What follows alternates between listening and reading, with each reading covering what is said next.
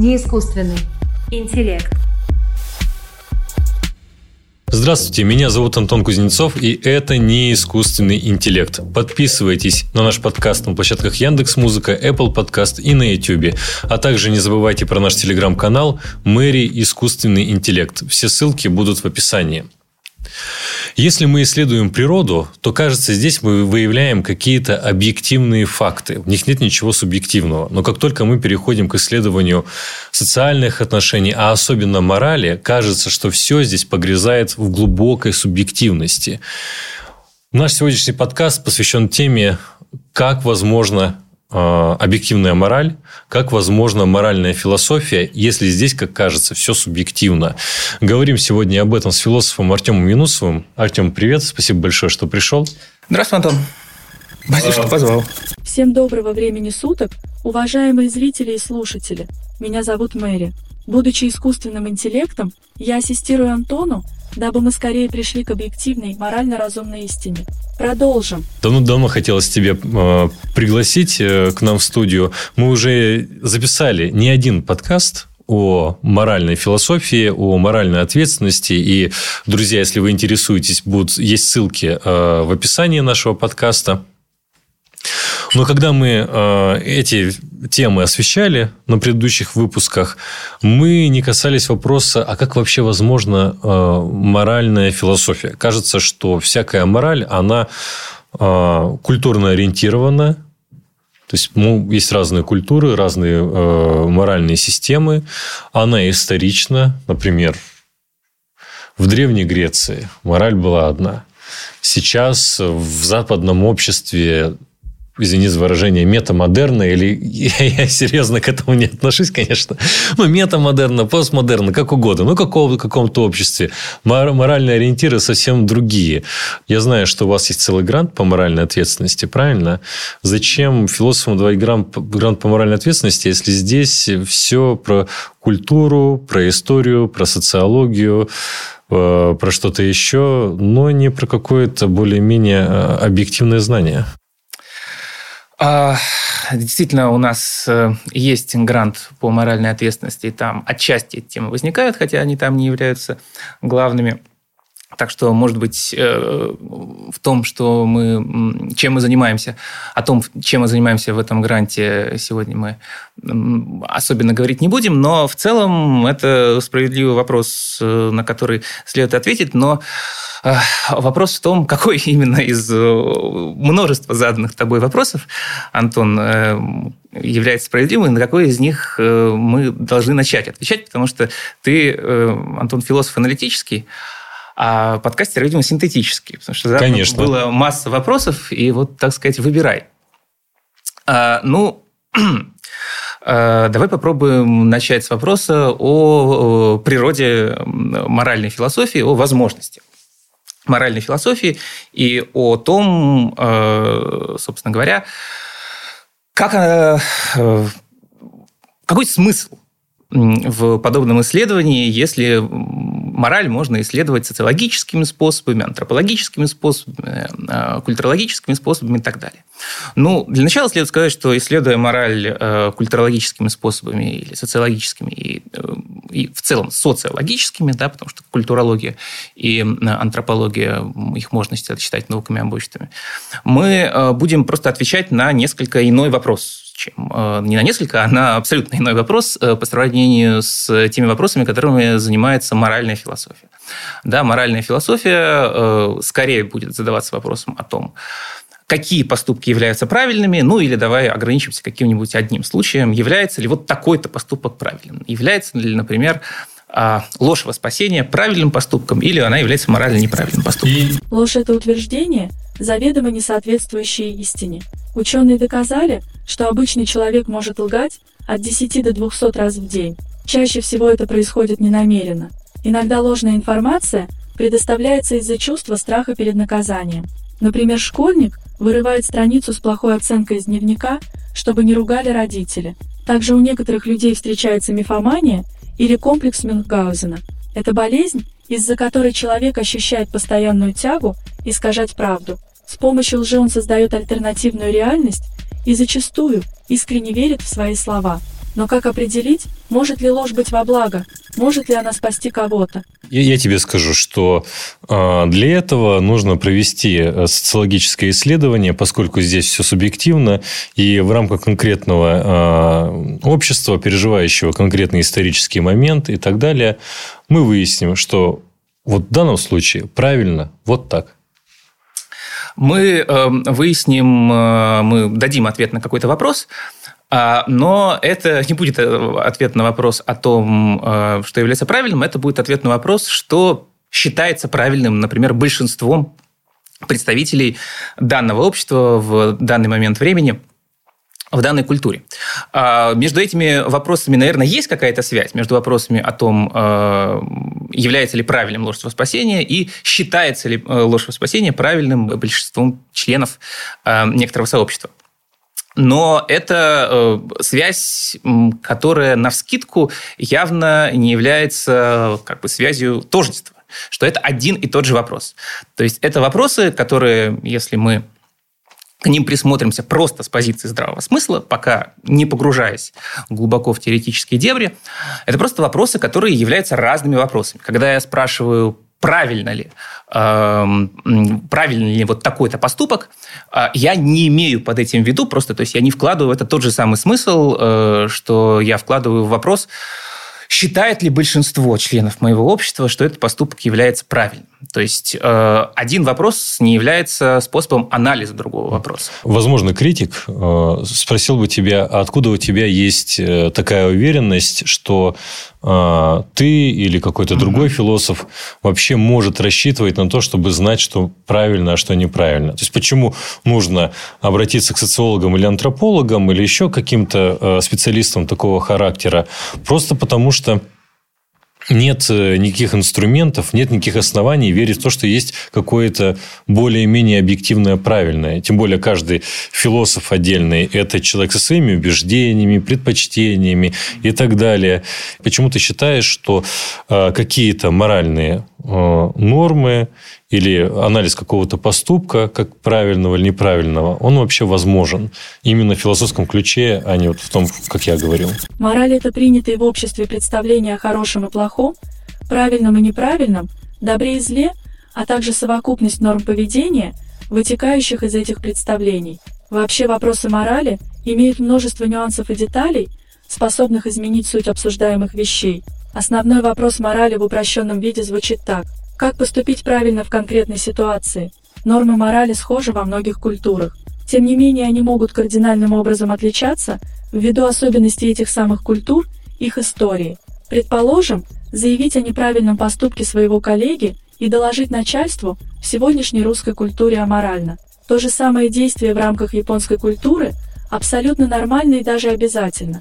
Но как в рамках философской парадигмы ответить на вопрос, что может быть правильно, а что аморально, Хороший вопрос, опять же, огромное количество хороших вопросов и разных. А, но перед тем, как все-таки перейти к ответу на него, стоит ответить, а, отметить, что вне зависимости от того, можем ли мы ответить на этот вопрос или нет, э, есть ли у нас какие-то объективные данные для того, чтобы отвечать на этот вопрос или нет, этот вопрос все-таки отличается от вопроса о том, что считается большинством правильным. Поэтому, ага. Э, если мы э, обращаемся к социологам, мы, безусловно, получаем точный, ну, насколько это возможно, учитывая их методы, ответ. Ну, это хороший по точности ответ.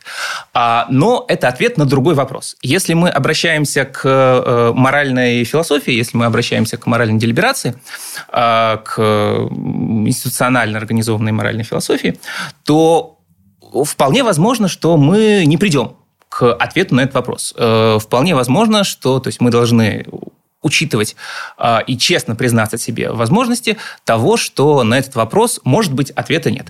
Но, по крайней мере, мы будем заниматься этим вопросом, а не другим. правильно я тебя понял, что вопрос о том, э, как думает большинство людей на какую-то моральную тему, не, не связан с другим вопросом, который я задавал, почему мы можем считать, что в принципе не может быть или может быть правильного ответа. То есть мы можем, например, э, не знать, возможно ли правильное или неправильное решение какой-то моральной дилеммы, да, но сама по себе постановка вопроса, обладаем ли мы критериями правильности или неправильности в отношении той или иной э, моральной дилеммы, этот вопрос не решается социологическим исследованием да, тоже. совершенно верно. То есть это просто разные вопросы.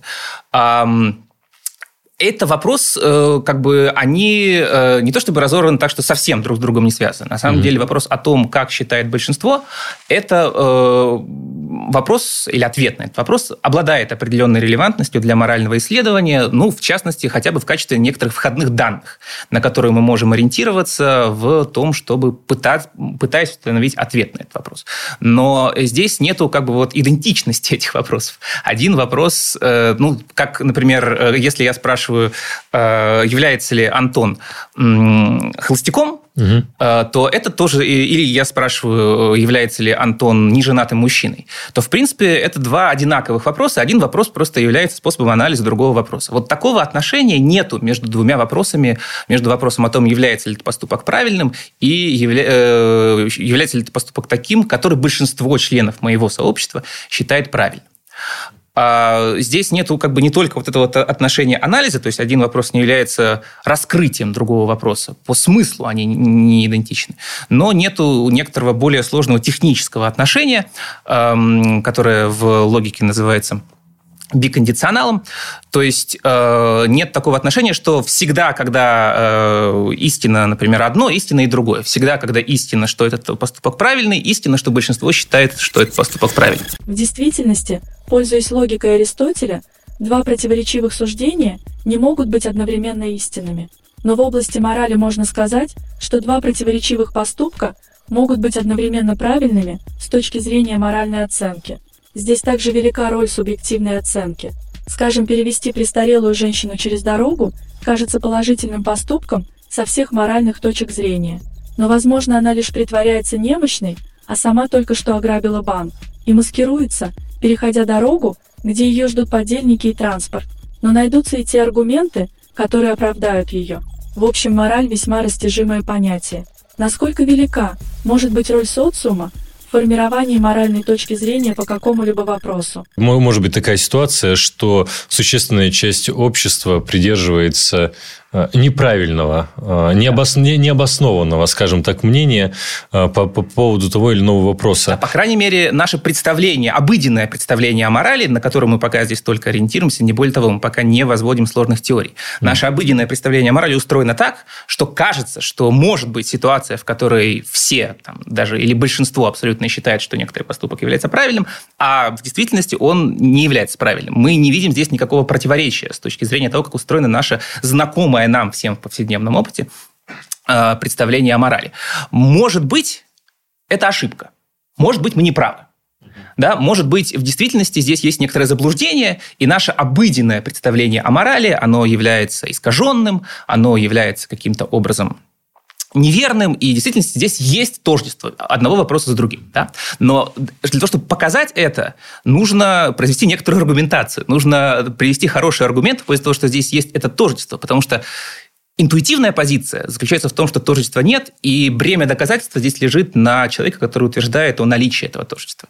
Я полагаю, что это будет ему тяжело доказать, но, может быть, это доказать возможно. А как ты сам, это твое личное мнение? То есть, я сейчас не, не спрашиваю тебя о каком-то доказательстве или анализе, а просто твое э, личное мнение как э, отчасти морального философа. Могу я тебя назвать моральным философом, правильно? Ну, допустим. А, ты э, считаешь, что хотя бы на какие-то вопросы моральной философии или анализ каких-то случаев моральной философии э, можно давать правильные ответы? Просто да. считаешь или нет? Я полагаю, что да. А почему ты так считаешь? Я полагаю, ну, это опять же безразмерный вопрос. Я полагаю, что это так э, примерно по той же причине, по которой я полагаю, что в случае каких-то других дисциплин, исследовательских дисциплин, угу.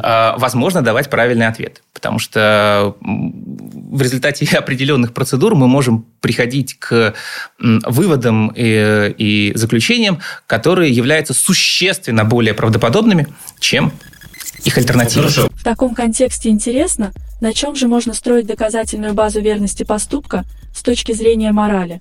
Мне кажется, что здесь нам поможет этика. Обращаясь к истории, Литературе и культуре эта философская дисциплина дает человеку возможность найти незримый баланс в мире субъективного, поможет поступить правильно. Но можно ли доказать верность поступка математически? Или там нам может помешать так называемая рацио? В математике я понимаю, как это работает, uh-huh. да, то есть uh-huh. что при помощи э, некоторых процедур, э, соблюдения некоторых процедур, я могу получать э, какие-то доказательства. Uh-huh. Но как это может быть в отношении какого-то морального вопроса? То есть как, как, как, почему здесь все, все, все, все не утопает просто в убеждении, а, то есть убеждение против убеждения? Почему не так? Здесь э, действительно есть важное отличие от математики, но в то же время с математикой и с любой другой дисциплиной рационального исследования, а, я, по крайней мере, полагаю, есть существенное сходство. То есть здесь, наверное, сейчас будет немножко технический э, отрывок э, нашей беседы, но не удастся, я надеюсь, э, объяснить это на пальцах, так, чтобы это более или менее было доходчиво. А, то есть я полагаю, что любая дисциплина, и математика, и философия, и моральная философия, и неморальная философия, и, естественно, наука, а, как бы архитектурно по своей структуре устроена в существенной степени одинаково. А именно она э, заключается, то есть она выглядит как построение некоторой э, последовательности суждений, будем технически называть их философским термином пропозиции, э, между которыми наблюдаются определенные связи, да, которые, с одной стороны, мы хотим, чтобы они были истинными, э, все эти пропозиции, с другой стороны, мы хотим, чтобы между ними э, наблюдались определенные формальные отношения, что э, объяснение, выводимости, э, непротиворечивости прежде всего. Да, эта система пропозиций в целом должна быть непротиворечивой.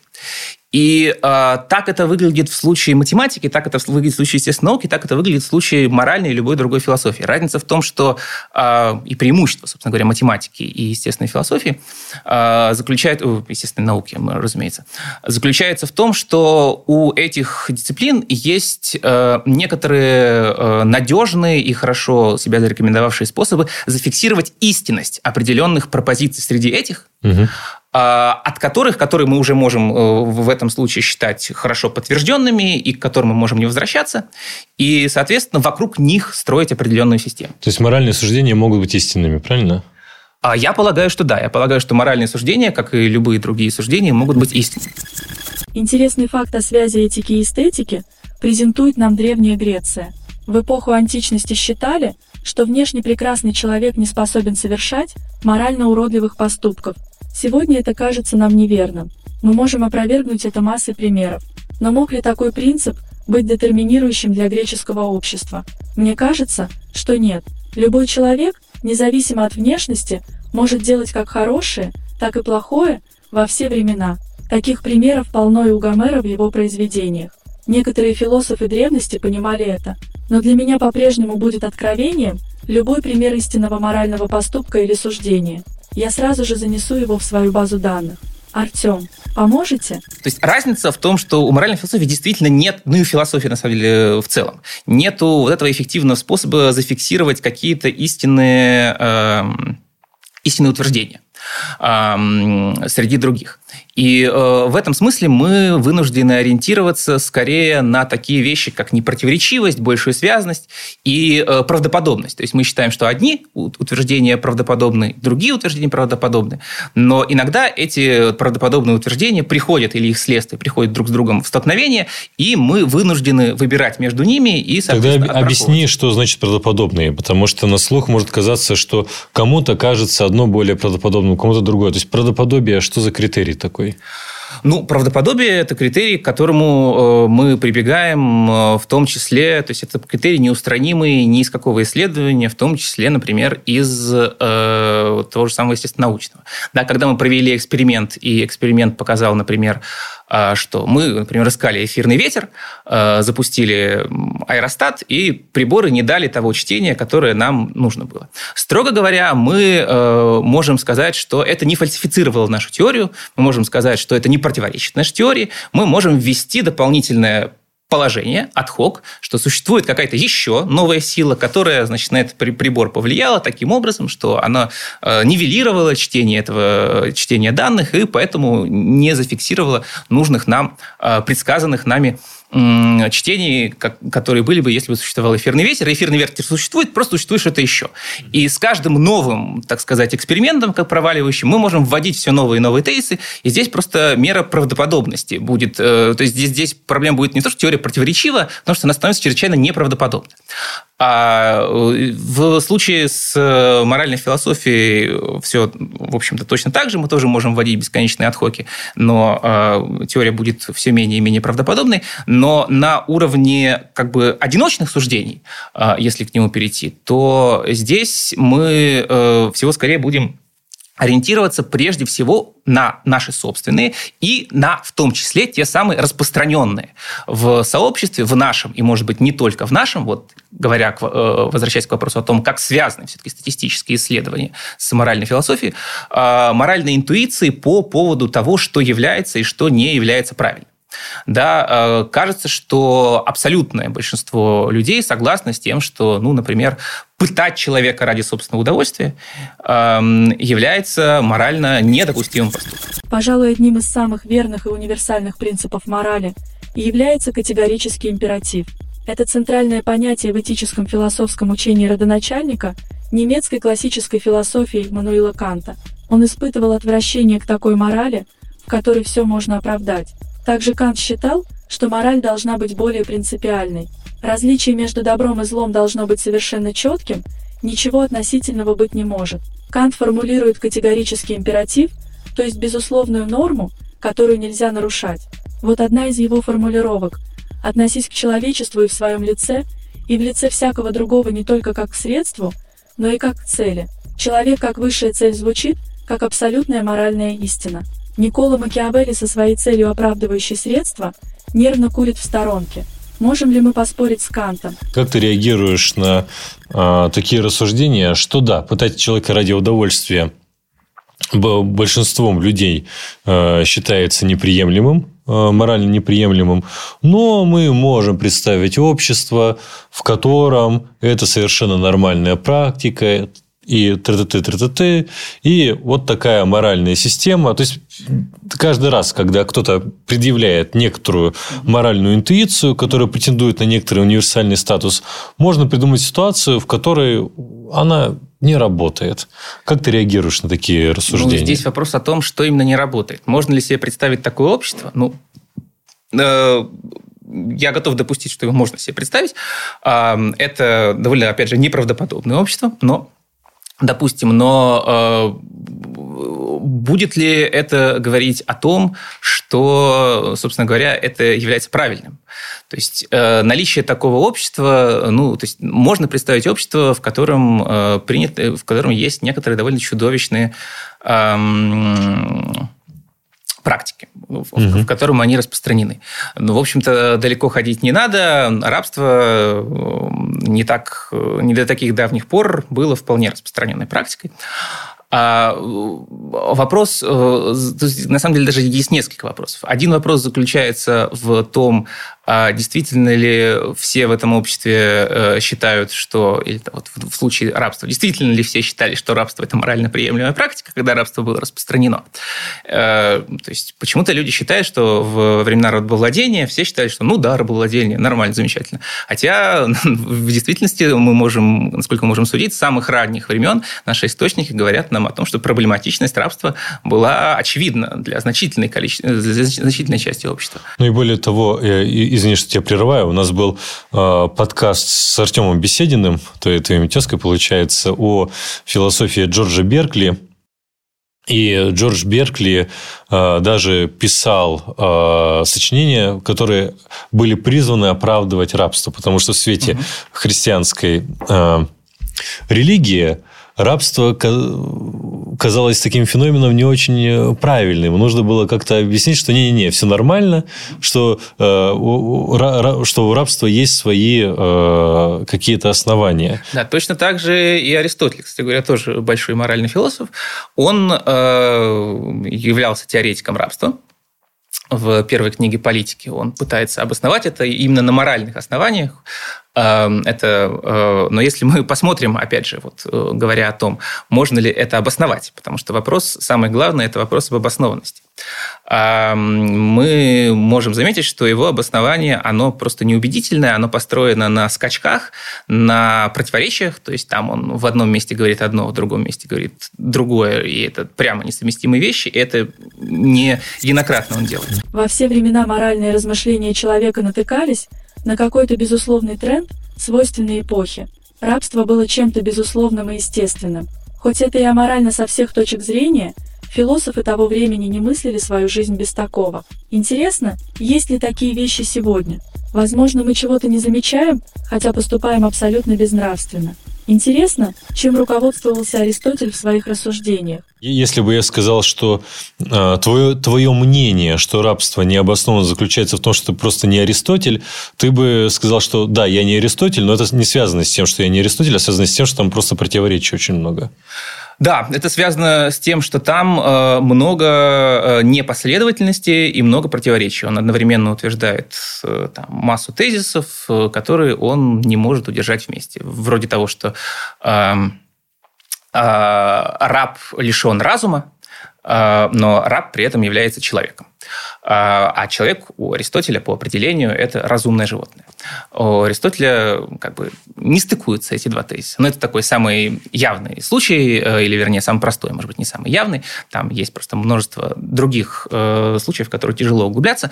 Э, но в любом случае часто вот есть такое распространенное убеждение, что настолько глубоко в мире древних греков было укоренено рабство, что они даже не могли себе задаться вопросом о том, правильно это или неправильно. А, и это, опять же, используется довольно часто для того, чтобы ну, либо оправдать их, либо а, для того, чтобы показать, что вот насколько все культурно относительно. Но э, в данном случае это явно не так, то есть, может быть, есть какие-то другие случаи, в данном случае это явно не так, потому что, ну, в том же самом в той же самой политике Аристотеля первой книги, в которой он пытается обосновать рабство, он просто ссылается на людей, которые э, утверждают, что рабство является несправедливым, и никто по природе не является рабом, а рабство там, это исключительно по э, установлению происходит, угу. и э, просто право сильного, э, которое является несправедливым. Э, такая позиция, очевидно, уже в его времена была, и она была ему известна. И он просто занимает другую позицию э, из некоторых соображений, там, в которые тяжело э, в данный момент углубляться. Что э, я понял о том, почему моральная философия возможна и возможно моральное суждение? Во-первых, потому что есть общие моральные интуиции, и, и это можно выявлять в том числе при помощи антропологического, социологического исследования, да, и э, что э, наши моральные суждения, они могут состоять друг с другом в такой же ровно связи, как и суждения математики. То есть мы можем выявлять между ними противоречия, сходство, несходство, консистентность, неконсистентность и, э, и так далее. И можем, да, и можем строить, соответственно, наиболее связанную, последовательную, экономную и так далее систему, которая э, являлась бы наиболее правдоподобным объяснением э, тех как бы фактических наличных феноменов, в том числе моральных интуиций, которые мы наблюдаем. Я хотел уже, может быть, минут 10 назад у тебя спросить.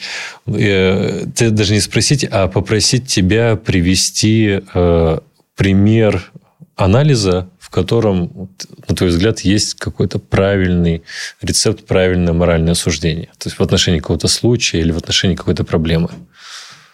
Как бы не будет ли это слишком горячо для нашего разговора? Э, потому что, как правило, э, интересные моральные вопросы – это моральные вопросы, по которым существуют горячие разногласия. Ага. Вроде однополых браков или э, абортов, или каких-то еще вещей. И я боюсь, что если мы с тобой начнем обсуждать однополые браки или аборты, то э, дело даже не в том, что кто-то к нам придет и окажется, э, у вас возникнет проблема, а просто я боюсь, что развернется война в комментариях э, по этому поводу. Я не знаю. Если ты не боишься этого... Я не боюсь, я не боюсь. Мне кажется, что и наши слушатели, и зрители тоже не боятся, потому что э, волков боятся в лес не ходить. Да. То, то, то же самое и про философию. Давайте поставим 18+. Здесь и поговорим про что-нибудь серьезное. Да, ну что, эм, давайте... Ну, давай аборты. Вот э, сейчас это горячая тема. Э, я знаю, что э, в Польше был принят закон по поводу абортов, что в США очередная волна начинается законотворческая по поводу абортов. И э, во многих других странах э, аборты просто запрещены. Поэтому тема очень актуальна и внутри России тоже. Э, да, Соответственно, здесь э, ну, возникает вопрос, то есть если мы занимаемся попыткой морального анализа эм, какой-то конкретной проблемы, то мы действуем э, в рамках того, что называется, эм, есть такой технический термин, основание, или известный тебе также как резоны, reasons. То есть мы э, должны задать вопрос э, о том, какие у нас есть основания для того, чтобы считать некоторый поступок или некоторую максимум, то есть некоторый принцип, позволяющий или запрещающий определенный поступок, э, собственно говоря, э, правильными или неправильными. Есть ли у нас достаточное основание для того, чтобы полагать, что э, тот или иной поступок является или э, не является правильным. В данном случае аборт. В мировой медицинской практике существуют различные виды абортов. Это может быть медикаментозный аборт, который состоит из приема определенных гормональных препаратов.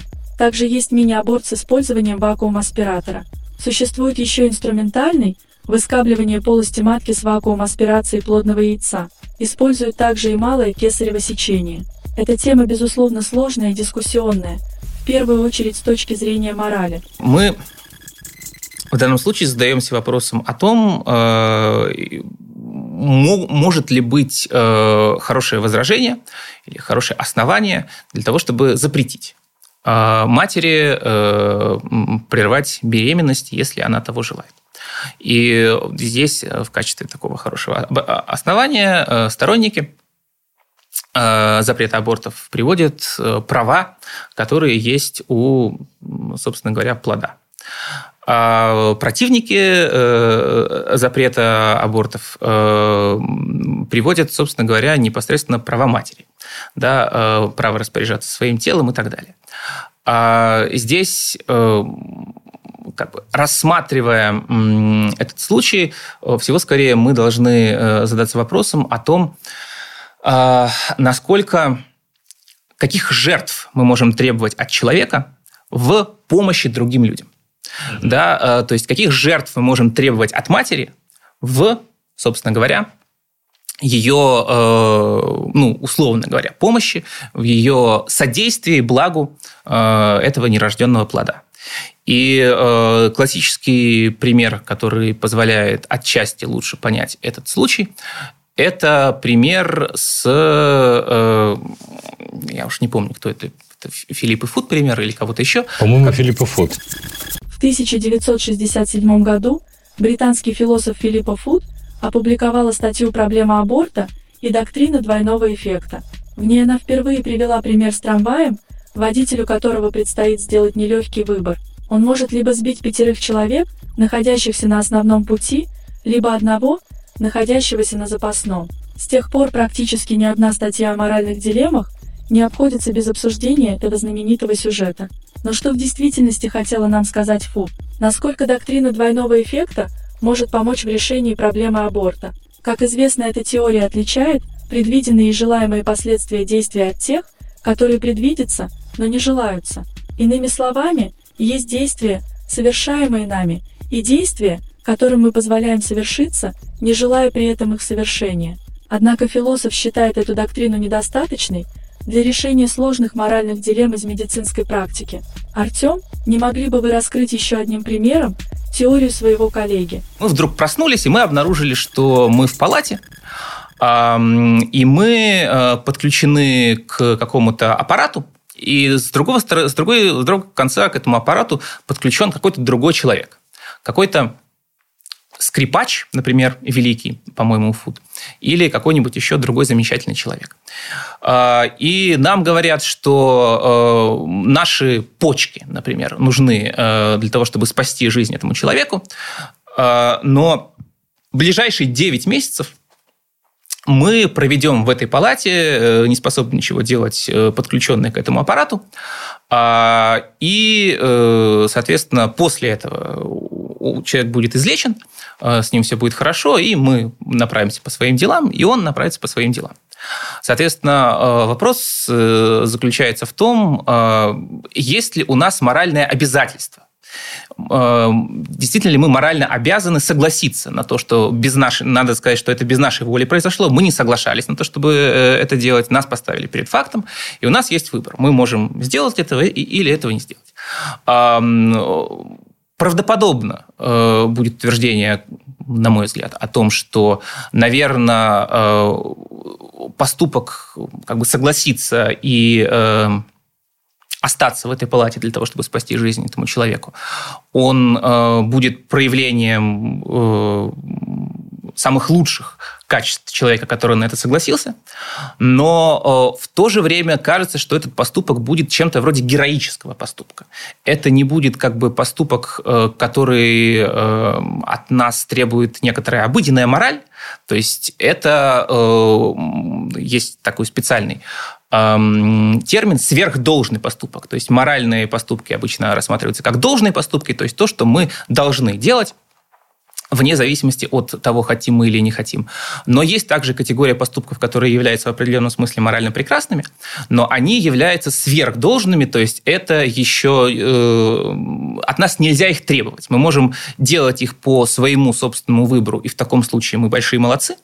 Но требовать от нас делать эти поступки, в требовании того, чтобы э, быть героем, э, есть само по себе нечто морально неприемлемое. То есть э, в требовании от людей совершать героические поступки как бы не просто по своему собственному желанию, а именно, что ты настойчиво требуешь, что он должен всем пожертвовать, вот такой один, и ради блага других. В этом, кажется, самом есть э, в таком требовании нечто морально неприемлемое.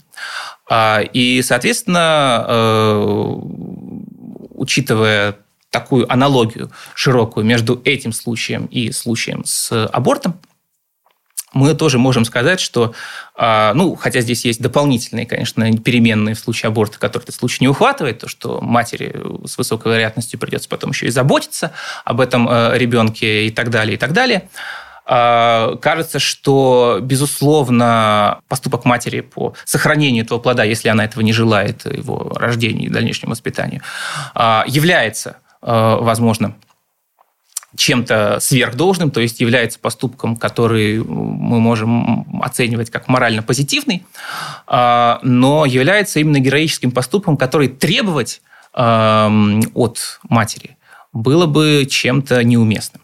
Угу. Друзья, я вот я предлагаю в комментариях к нашему подкасту, который вы можете оставить на YouTube или в нашем Телеграме «Мэри. Искусственный интеллект», э, обсудить э, эту тему. Насколько аналогия между отношением матери к плоду и между отношением а, человека к другому постороннему человеку, то есть там вот почки свои предоставить на 9 месяцев, еще что-то, это, а, насколько эта аналогия, она соблюдается. Но здесь я бы э, хотел заметить, сразу забегая вперед, если у вас какое-то волнение возникает по поводу сказанного, что даже если вы с этим не согласны, то это несогласие не будет исключительно субъективистским несогласием, что вы должны показать, почему здесь аналогия не соблюдается, почему эти случаи с матерью и случаи там, с человеком, которого подключает другому человеку, это не, не аналогичные случаи. То есть, вы в любом случае вынуждены будете использовать инструменты э, рациональной делиберации, рассуждения, чтобы, например, опровергнуть то, что сейчас сказал Артем. Мне кажется, это очень... Это отличный пример того, как возможно моральная философия, даже если вы не считаете, что Артем э, сказал какие-то правильные вещи. Да, то есть здесь, эм, наверное, нужно заметить, что, наверное, в конечном счете э, любое моральное рассуждение, оно где-то там будет упираться в интуиции. Эм, без этого, наверное, никак. Но вопрос э, в том, чтобы этот момент сделать как бы менее непосредственным и более унифицированным. В том смысле, чтобы, что э, мы должны э, найти какой-то более правдоподобно объясняющий принцип, который позволял бы нам большее количество случаев объяснить э, с его помощью, почему мы считаем, что это правильно или неправильно. То есть, условно говоря, э, конечно, в, в определенном месте мы будем апеллировать к интуиции, но э, было бы хорошо избежать такой ситуации, когда мы начинаем Э, наш э, спор с кем-то с апелляцией к интуициями. Например, э, там спрашиваем, мы спрашиваем, а, там, что плохого в абортах или что плохого в однополых браках? И тут сразу нам в лоб прилетает интуиция, что это плохо, потому что это не нравится, всем понятно, что это плохо. Вот у меня есть прямая моральная интуиция, так сказать, прямой доступ к э, бытию и что это плохо. И э, вот если наш э, разговор построен так, если наша моральная делиберация построена так, что в случае каждого хорошего и плохого мы просто напрямую, напролом апеллируем к тому, что я так думаю, мне так видится, то вот э, в этом случае, конечно, никакой, никакого обсуждения, никакого рассуждения и никакой теории построить невозможно. И, собственно говоря, с высокой вероятностью, по крайней мере, некоторые случаи сомнения в возможности моральной философии и вот апелляции к тому, что в разных культурах по-разному и так далее, они основаны на вот таком прямом и непосредственном представлении о, вернее, вот на таком представлении о прямом и непосредственном э, доступе к э, или источнике моральных интуиций, что э, любое моральное суждение, оно просто напрямую, непосредством каких-то других вещей, непосредством каких-то обобщающих принципов апеллирует к голому голой интуиции, что и получается тогда, что у одних одни голые интуиции по всем вопросам, у других другие голые интуиции по всем вопросам, и, конечно, в таком э, случае никакого взаимодействия и никакого обсуждения быть не может. Но э, просто с высокой вероятностью это не так. С высокой вероятностью мы можем на вопрос о том, когда нам говорят, например, что э, гомосексуализм это плохо, мы можем задать вопрос, а почему? Не могли бы вы объяснить? Может быть, вы правы. А, не могли бы вы какие-то основания привести в пользу того, чтобы я, как человек, который, может быть, не решил для себя этот вопрос, с вами согласился? И э, вот здесь уже начинается какая-то дискуссия. Мы должны объяснить, mm-hmm. что почему и так далее, и так далее. Как внутри человеческих сообществ, так и внутри звериных гомосексуализм – закономерное явление. В рамках 21 века отношение к этому виду сексуальной ориентации в мире становится, по сравнению с тем, что было раньше – все либеральнее и демократичнее. Тем не менее, наравне с абортами эта тема не перестает муссироваться в рамках мирового сообщества. Легко родить дискуссию в рамках любой кампании, задавая вопросы на эти темы. Благодарю вас за пищу для размышлений – Артем. Последнее, что я хотел сказать, что скоро, Артем, у тебя выйдет статья про Аристотеля современной теории моральной ответственности, где ты на историческом материале показываешь, что даже несмотря на а, разницу почти в две с половиной а, тысячи лет между современными теориями моральной, моральной ответственности и тем, что говорил примерно об этом говорил Аристотель, э, наблюдается существенное сходство, что вселяет нас еще большую уверенность э, в том, что моральная философия э, и моральное рассуждение возможно именно как рациональное. Да, это статья по тому гранту, который мы уже упомянули в начале. Если ты позволишь, Антон, я, может быть, тоже сказал бы одну завершающую вещь, если у нас есть. Да-да, конечно. А, я бы ну, сказал, что мне кажется, что важным в вопросе о том, имеет ли смысл э, нечто вроде моральной философии и философии вообще, и, может быть, политической философии, потому что эти все вопросы применимы и в эту сторону тоже.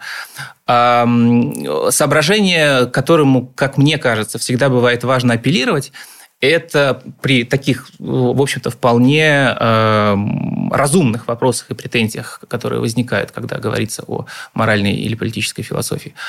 Это а, вопрос, а какая у нас альтернатива? То есть мы с тобой и вообще все с вами э, поставлены в ситуацию, в которой мы э, с необходимостью сталкиваемся с моральными вопросами, с вопросами политического устройства нашего общества, с вопросами о том, как оптимально нам сосуществовать друг с другом. А, и если эти вопросы есть, если они между нами возникают, если между нами нету прямого непосредственного согласия по этим вопросам, нам нужен какой-то способ, чтобы обсуждать эти вопросы. И э, потому что альтернатива заключается просто в либо, так сказать... В том, чтобы э, наорать друг на друга. Да. В лучшем случае наорать друг на друга, или, ну, или нет, скажем, в, в, в лучшем случае в том, чтобы э, чинно друг друга обманывать, э, в чуть более худшем случае наорать друг на друга, а в совсем худшем случае просто э, насилием друг друга принуждать и уничтожать, если мы с чем-то не согласны.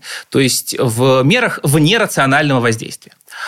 А если мы на это не готовы, а мне кажется, что мы не должны быть на это готовы, то единственной альтернативой является попытка рационального обсуждения этих вопросов.